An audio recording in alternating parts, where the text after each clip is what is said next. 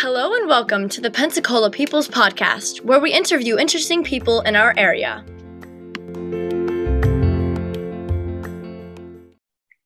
Welcome to Pensacola People's Podcast. I'm Lucia.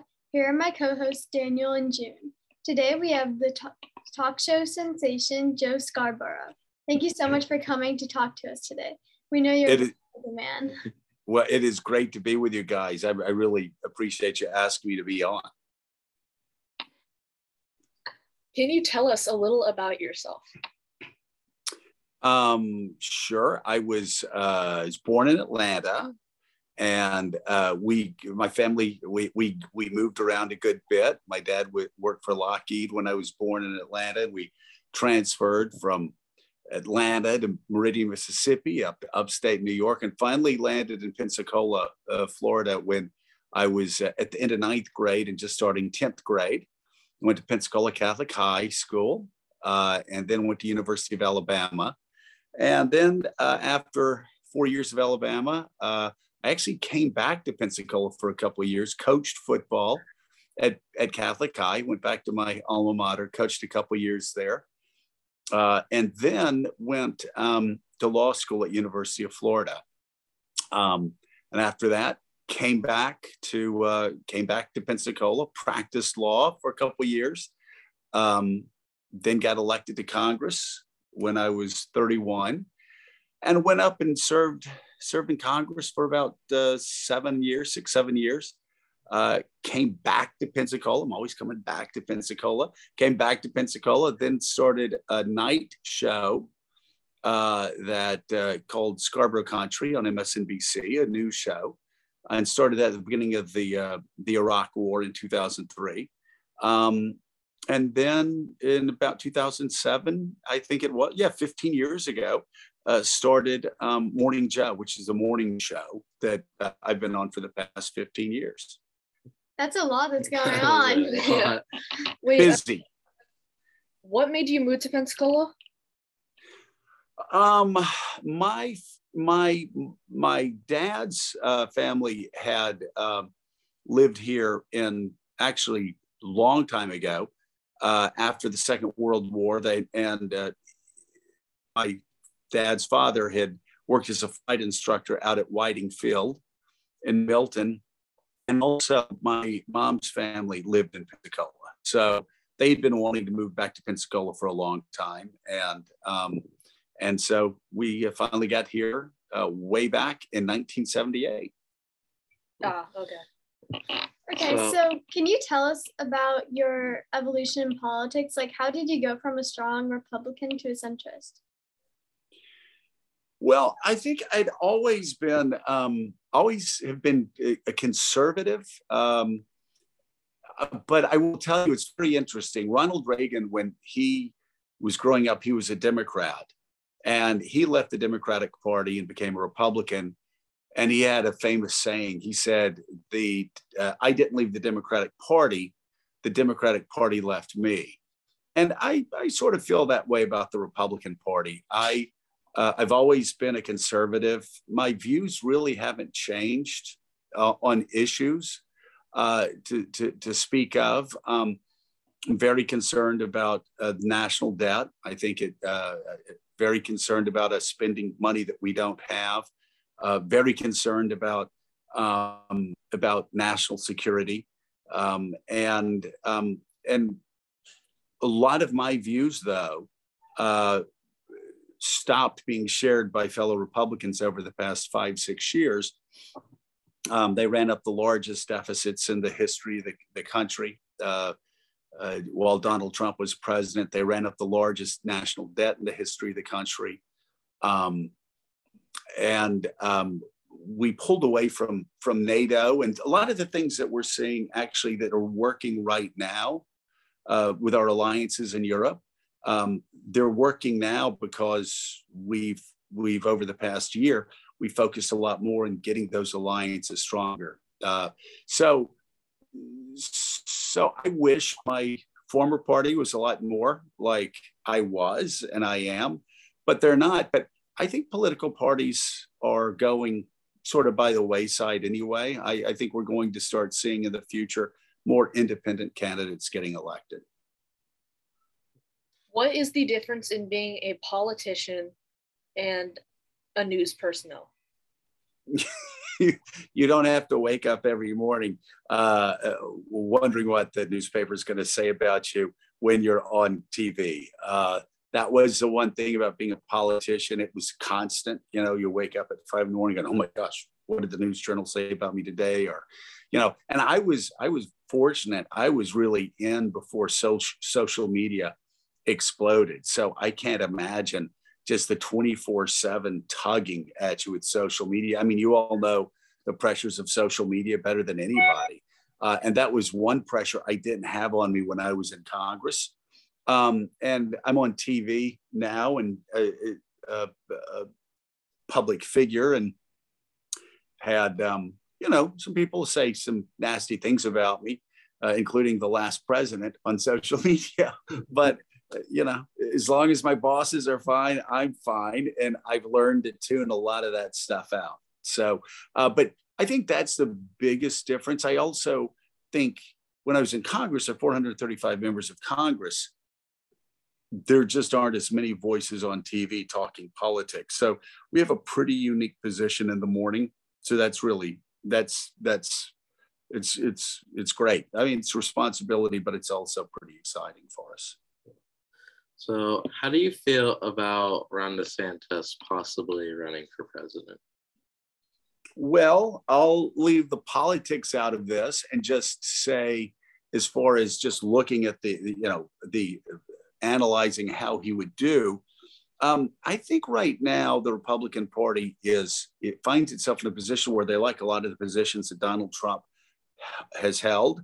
Um, they like his attitude uh, which is sort of a rougher attitude, a, a sort of a, a, a tougher way to be engaged in politics. But a lot of Republicans are feeling like they would rather do without the personal baggage that he brings along. And Ron DeSantis, for a lot of Republicans that I talk to, seems to fit the bill really well, where he supports a lot of Trump's policies. He has the same sort of resentment He's able to sort of harness resentment into political support, uh, but he doesn't have a lot of the personal baggage that Donald Trump had, which a lot of Democrat, a lot of Republicans think may have cost him the presidential election. So I think Ron has a, a pretty good chance of doing very well if he runs for president. And I, I suspect that Donald Trump's very concerned that he may, you know, actually at some point take his place as the head of the Republican Party. So I, I think he could run and think he could win if he did. So tell us about the first time you met President Bill Clinton and can you make an impression of him? I did, did, I don't know if Ms. Stafford told you about that story or Dave did, but I didn't like Bill Clinton at all. And um, in fact, when I ran, I was running against Bill Clinton um, in my mind. Uh, I, that's all I talked about was if I get to Washington, I'm going to stop Bill Clinton this way. I'm going to stop Bill Clinton that way. And I, and I ran. Uh, it really worked for me. It was very effective, and I ended up. I was the first Republican elected in Northwest Florida since like 1873, and um, I ran again hard against a Democrat. wasn't supposed to win, but I won. And the first thing you do when you go to Washington is you go meet the president, which absolutely drove me crazy because I didn't like Bill Clinton. I'd been camp. I don't want to go see this guy. He's horrible and everything. And so I go into the East Room of the White House and I turn the corner and walking in. I'm going, God, I can't stand this guy. And and suddenly I turn the corner and there he is, just right in front of me. He's like, Hey, it's Joe Scarborough. I was like, it's Bill Clinton. And he comes up to me, he goes, I haven't been to Pensacola since 1969. I sure would love to come back again sometime. Would ya? And I just, it was so funny meeting him. He had charisma and he looked like he was like seven feet tall and, and, you know, he's just arms all over the place, hugging people. Um, and so it's very interesting that uh, I met him and ended up, um, still ended up working hard against him, but over time, we developed uh, a, a, pretty good working relationship, and he signed some some legislation that uh, I helped pass in the House. So we actually um, we actually uh, got to know each other over time, and he comes on the show regularly. He was on the show last week. Nobody would have predicted that like years ago when I voted to impeach him. Why didn't you like him? Um, well, I mean, I was very conservative Republican, and I thought he was too liberal. Uh, and actually, looking back now, based on how things are now, I should have I should have liked his policy positions much more because he's more moderate, more uh, down the middle than than most Republicans are Democrats. But at the time, at the time, I think I made the mistake that a lot of people make. I think I was too focused on party instead of focusing on issues, too focused on, you know, Republican thinking, oh, Republicans are good, Democrats are bad. And, you know, what I found over time after I got up in Washington, along with actually Miss Stafford's husband, Dave, uh, what I found was that, you know, they're good Republicans, they're good Democrats. And bad Republicans are bad Democrats. You you just have to you try to work with both both sides, and you can get things done. We balance. I think we balance each other out very well ideologically. I yeah, I'm from Northwest Florida, and I'm conservative. I'm a Baptist. I, I fellow Repub- a former Republican, um, but I work in New York City all the time with very progressive people and it's always it's always good the exchange of ideas always good because you sort of see the weaknesses in your own arguments and you figure out uh, maybe where you can get some learn some things from somebody that may not have the same worldview as you. You think joe biden is doing a good job managing what's happening in ukraine right now? I do i do. I i was i was very disappointed with um, how he handled Afghanistan and said so regularly on the show. But I, I think he's doing a really good job with um, really good job with with the Ukraine crisis. And I think the most important thing is is that he sort of took care of the first things first, which is a lot of our alliances with NATO had been ta- been tattered uh, during Donald Trump's presidency, in my opinion. Um, and so we didn't have a great relationship with with Great Britain, which we always had a special relationship. They were our closest ally. With Germany, with France, uh, with with a lot of European countries, and so I think the first thing that President Biden did was focus on first things, which in this case is, hey, you can't control what your enemies are going to do, but let's at least be shoulder to shoulder with our friends. And so so he worked on those relationships with Britain and France and, and, and Germany and, and Poland and Australia, uh, Japan, allies all across the globe. And so when this crisis hit, we were able to put together a NATO coalition that was able to support the Ukrainians and still able to support the Ukrainians in a way that um, a way that NATO hasn't been aligned, I would say, in 50, 60 years. So I think he's done a really good job uh, on this crisis. He and and he also has to balance the fact that Vladimir Putin has threatened World War III several times. So a lot of people said, "Oh, let's have a no-fly zone." Well, you, what a no-fly zone means is you go in and you shoot down Russian planes that are flying over Ukraine. That would start World War III, likely start nuclear war. That's obviously something we don't want to do. So so it's been a difficult balance, but so far, I think he's done a very good job in, in balancing uh, all the competing interests.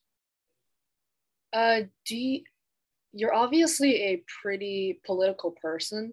I mean, you have mm-hmm. to be. Uh, will you ever run again? I don't know.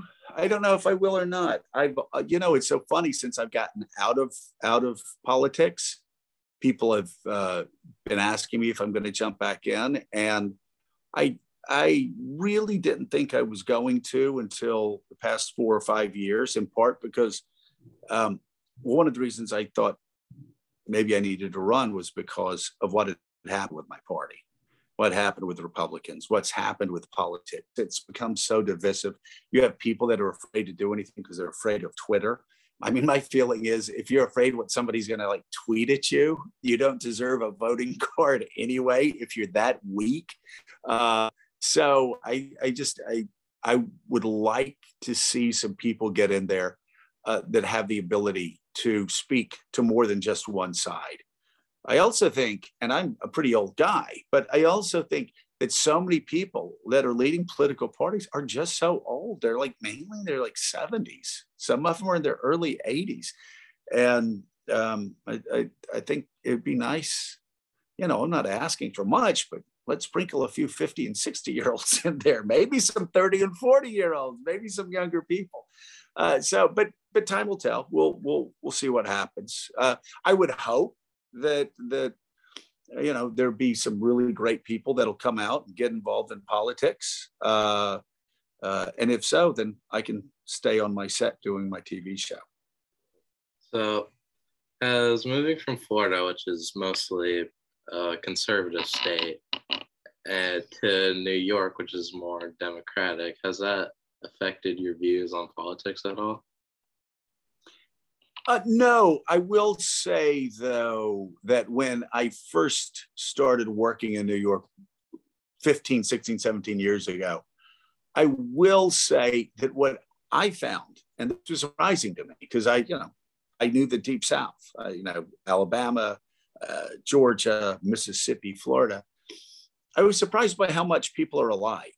Like uh, you know like new yorkers. Uh, we'd always sort of looked at new york city. I always looked at new yorkers and like man they're really like they're strange they're different they're weird they're like liberal left-wing freaks and all this other stuff.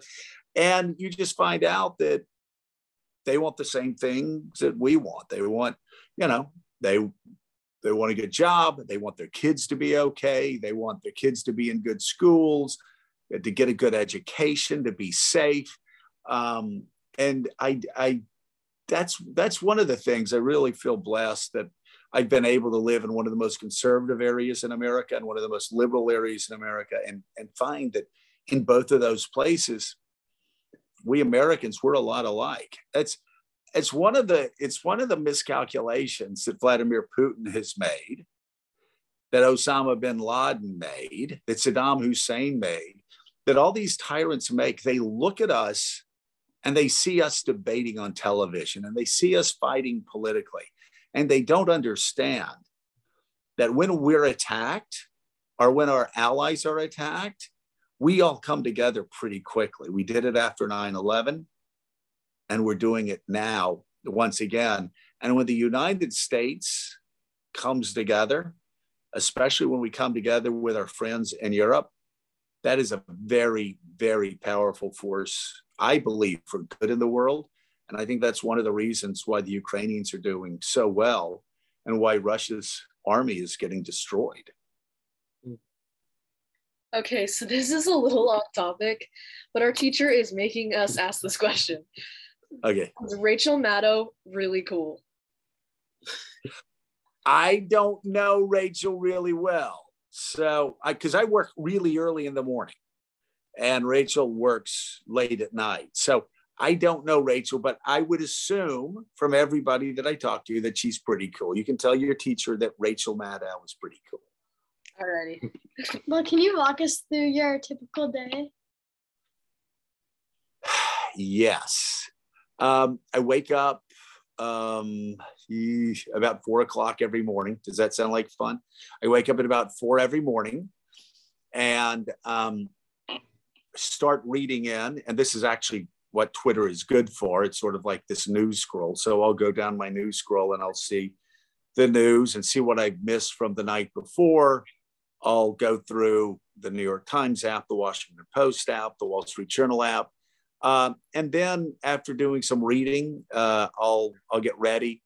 Then my executive producer, Alex, will call and he'll say, Hey, these are the stories that we're looking at today. And we'll he'll go over the list we'll arrange what order that usually is at 5.30 that comes in uh, and then we start the show at 6 o'clock and we're on from 6 until 9 and next week yikes we're doing a fourth hour we're starting a fourth hour so we'll be on from 6 until 10 uh, and and so I'll do the show, and then after the show, um, my wife, who is really good at exercising, the second we get off the show, boom, she's out running, and she'll run four or five miles. And she always says, if you're going to have exercise, she's been telling me for years, you've got to do it right after the show, or else you'll be overtaken with phone calls and work and everything else. So that's something I've just started to do over the past, I'd say over the past month or so. So I make sure after the show, I get out and I put in about 45 minutes of exercise, maybe an hour of exercise.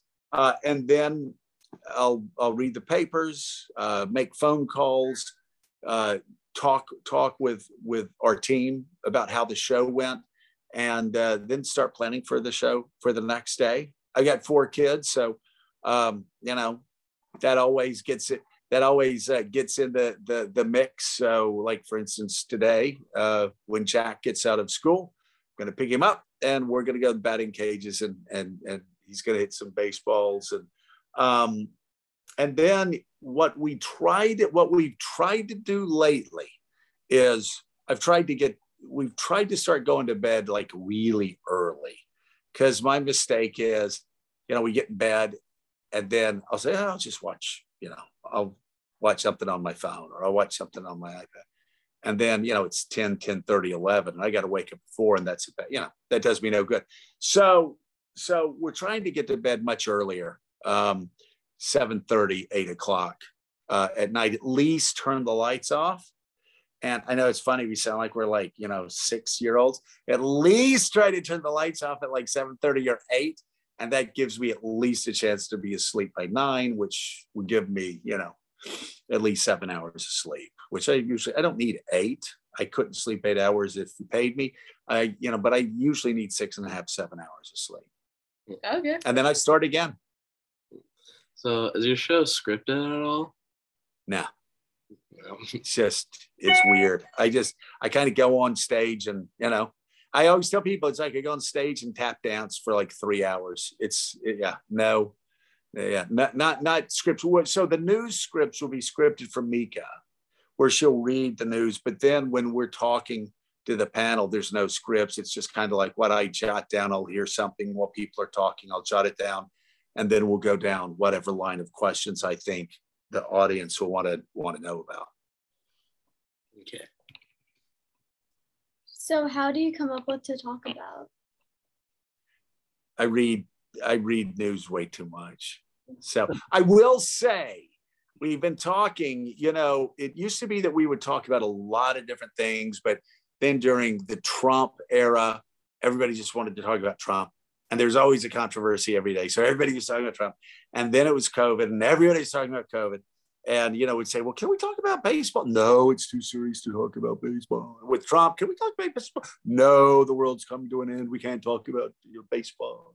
And you know they, everybody always said that. I, when i say everybody i'm talking about my wife because i don't have to listen to anybody else uh, that uh, on my show though i do. Um, and so um, then the the ukraine war came and again we're just talking ukraine but we've started to kind of loosen up a little bit.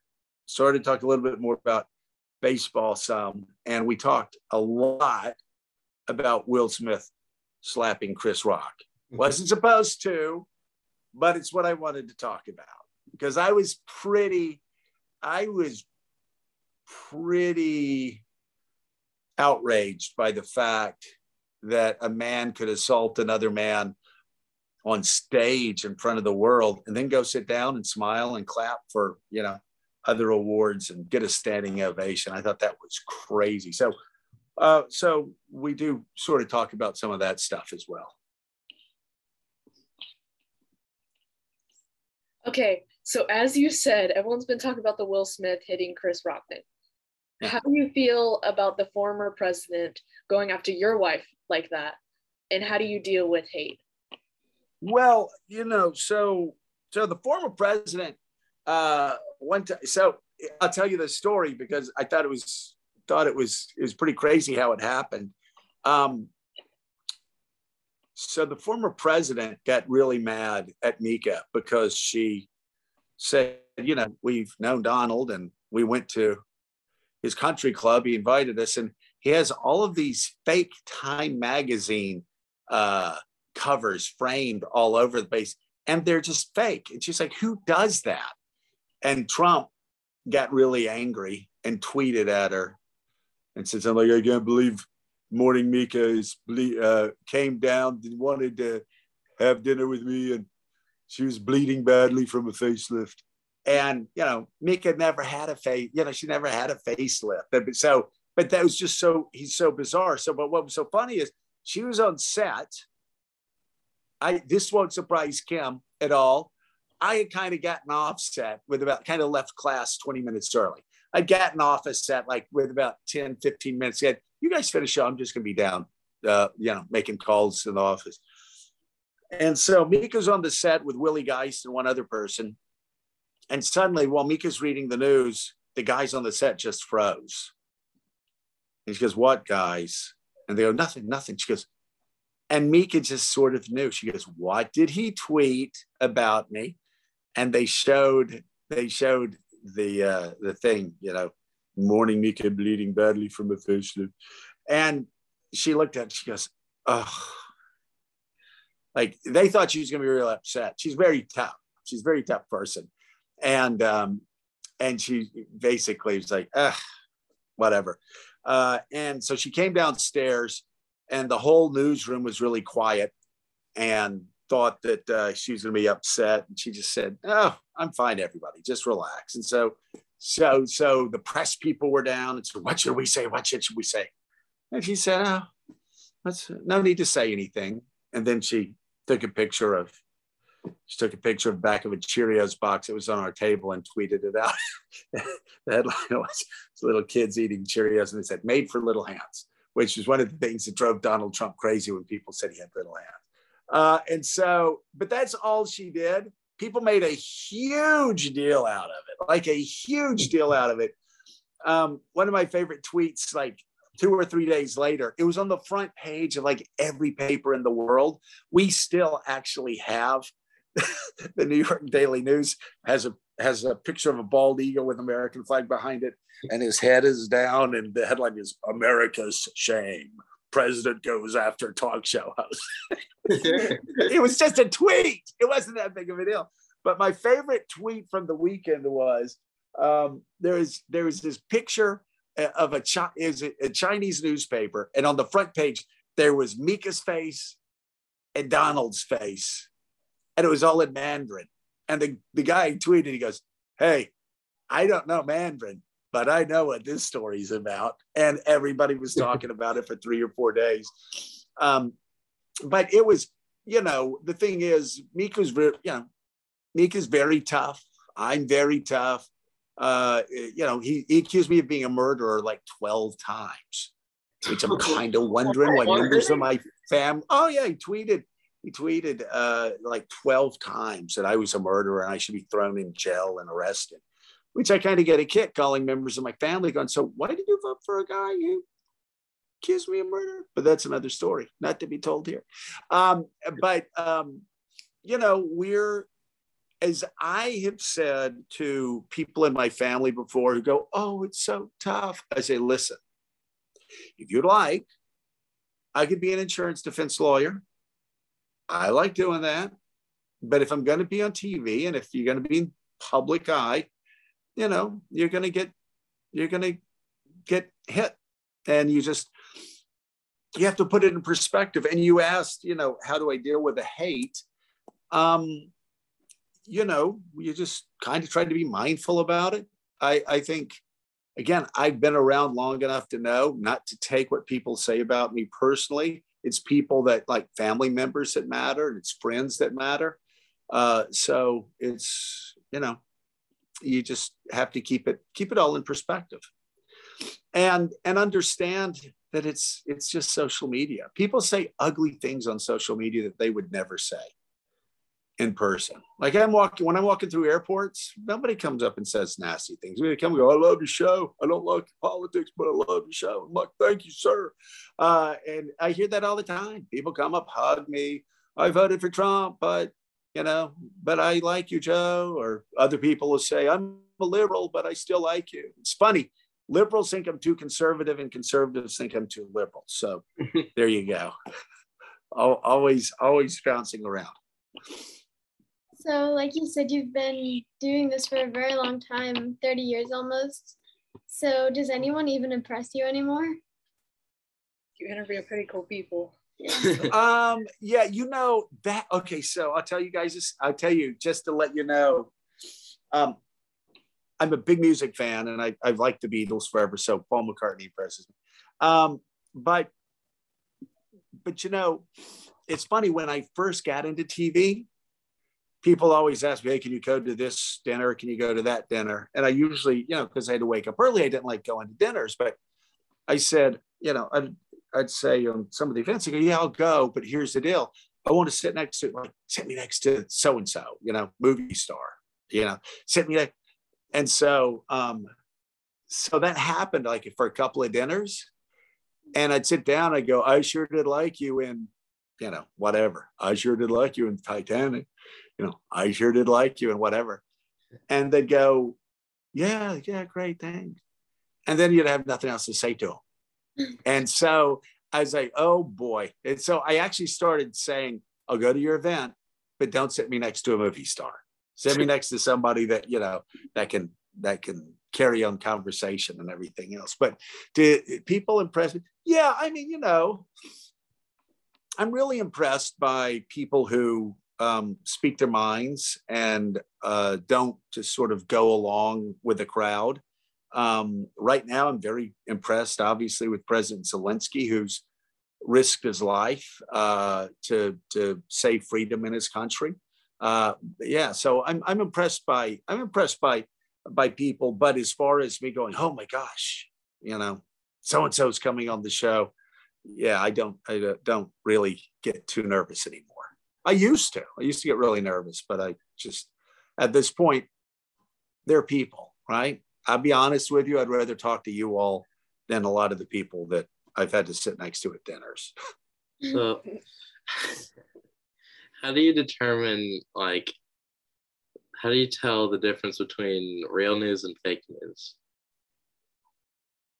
Well, I think I think it makes a big difference if you actually are reading news or listening to news from net TV networks or from newspapers that have evidence, that have fact checking system in place, you know, people that just internet, people that that are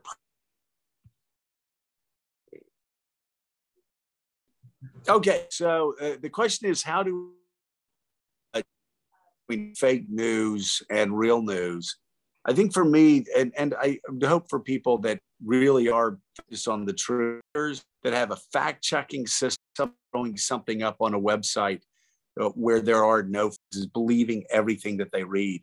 And, and so often I used to get Facebook posts uh, sent to me, texted to me, or, oh my God. And I'd always say, what's the news source for this?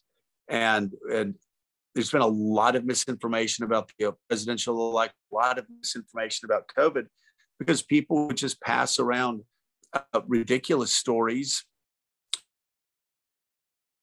Wasn't any fact, and uh, they're they're, and so I always tell people, listen, if you're a conservative, then read the Wall Street Journal. It's it's or it's owned by Rupert Murdoch and the same people that own Fox News read the Wall Street Journal. They have they have great editors. They've got great reporters, uh, fact checking system, and trust them because they're conservatives. And if you're a liberal, you can get your news from the New York Times. If you're a moderate, go to the AP or some of these other straight down the middle. And I just it's just critical that that people do get their news from legitimate places because unfortunately as we found uh, too often, uh, people can spread a conspiracy theory and it can really take root in this country and cause real problems. Do you think former President Trump will run again? I, you know, I actually still doesn't. He doesn't get indicted. He has some real legal challenges in front of him. Um, but if if he uh, and maybe who knows, even if he does, um, I, I think right now the Republican overwhelmingly, like we talked about before, Ron DeSantis is probably his biggest challenge. Um, and I think that unlike all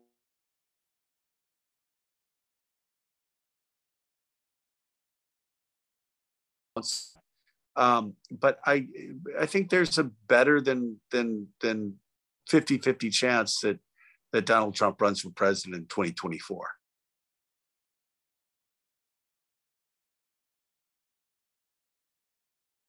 Well, do you think you'll vote for Trump oh. or uh, and uh, right now, uh, I, I right now I would not for either one of them, but you you just you know got to wait and see who who they're going to be running against, and um, I I uh, I certainly for reasons not just because he called me a murderer, attacked my wife. Uh, I, I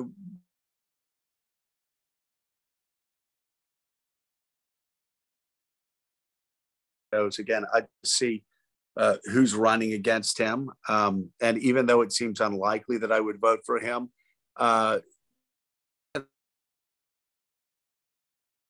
go a pretty dramatic change in some ways.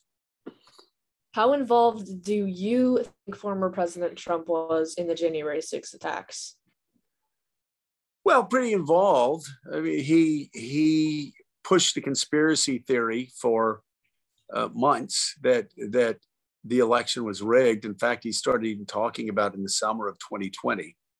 Uh, and so obviously it, he, he was involved. Uh, Bob Woodward and Robert Costa talked about the command center that his uh, former aides and some current aides had right by on January the 6th, uh, you know, they haven't, they're, do, they're doing the investigations, but on January the 6th, uh, obviously, there's a lot of testimony that people were rushing in, uh, in and family members were calling, uh, conservative hosts from Fox News were calling. Everybody was calling, begging him to stop the rioters, asking them to have the rioters uh, back away and, and, and leave peacefully. And he refused to do that for several hours. So I, I think he's uh, he's he's got some some legal challenges there, uh, and and it's uh, especially if you look at some of the things that have come out over the past week.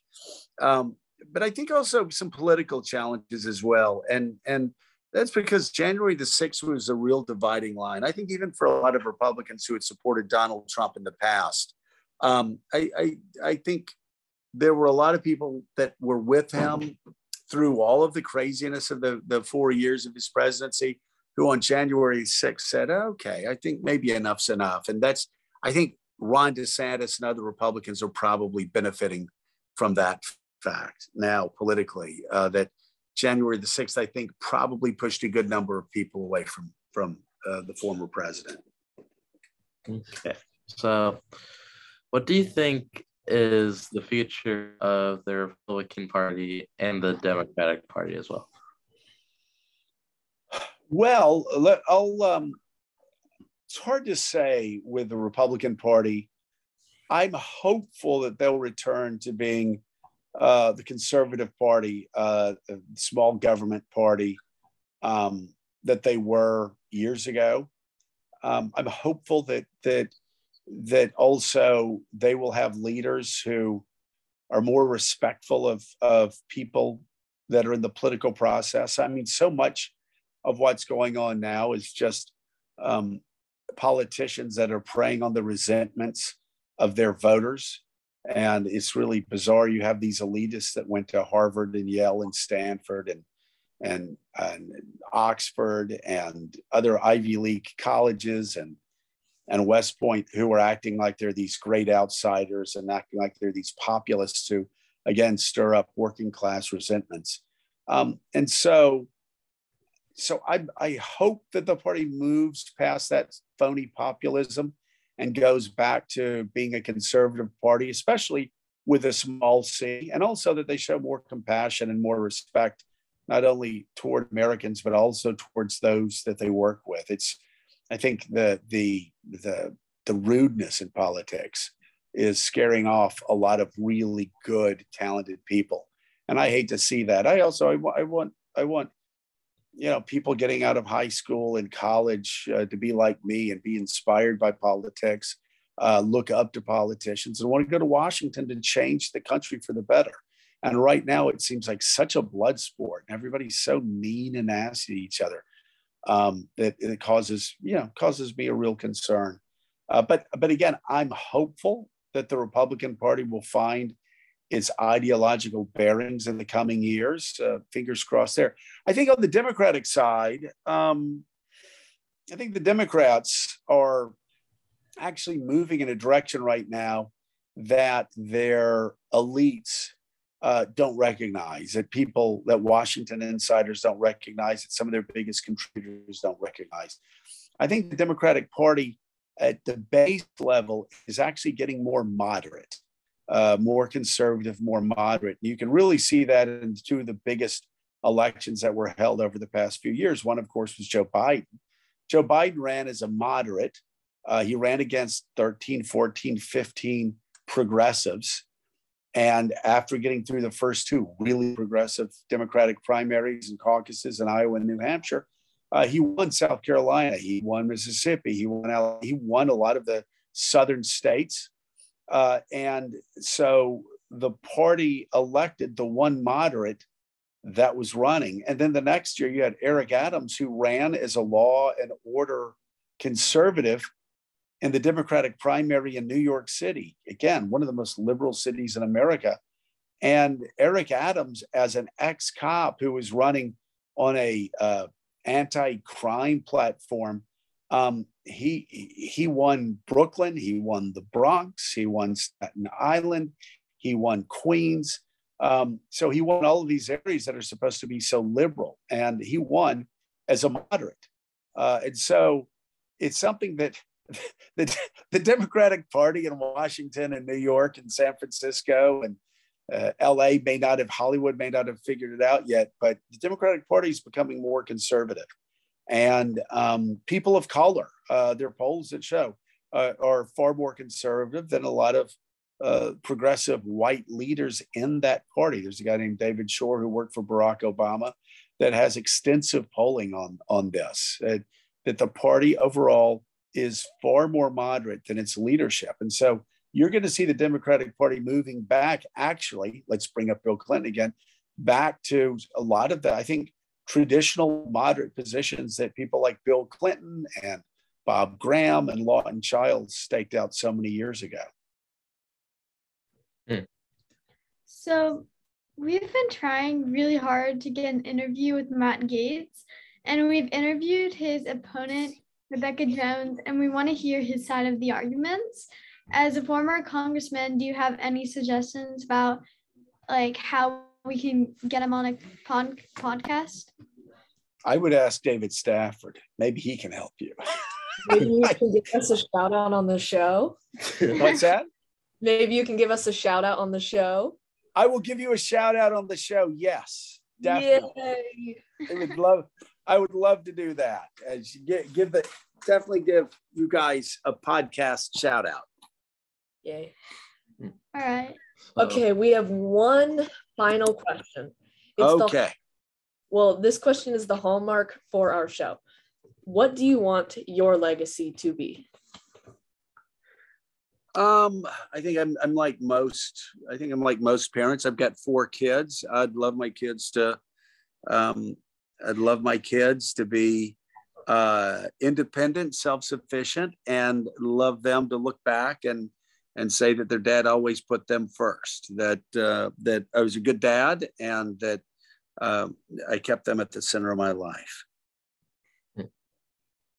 Well, thank you so much for being uh, for being able to do this for uh, for being on our podcast. Okay, I'm I'm doing the video. Turning the video on. We may freeze, but I was going to say bye to you guys. Alrighty. There right. we go. All right. Thank you. Thank, Thank you, so, so much, much, for being uh, being able to do this for us. We were really nervous to interview, and it was incredible. Thank you. Tune Wow. Oh, tune What's in that? next. Oh, I'm just doing an outro. Oh. So, yeah. So okay. you can tune in next week for our interview with um, Lindsey Graham's press secretary. Bye. Bye. See you guys later. Thank you. Let's get a picture. Hold on a second. One. Hold on. One, two, three. Hold on. Little. There we go. Got it. All right. Thank you guys so much. And uh, I hope I get to meet you guys when I come to Pensacola. All right. All right. bye. Bye. See you soon. Bye.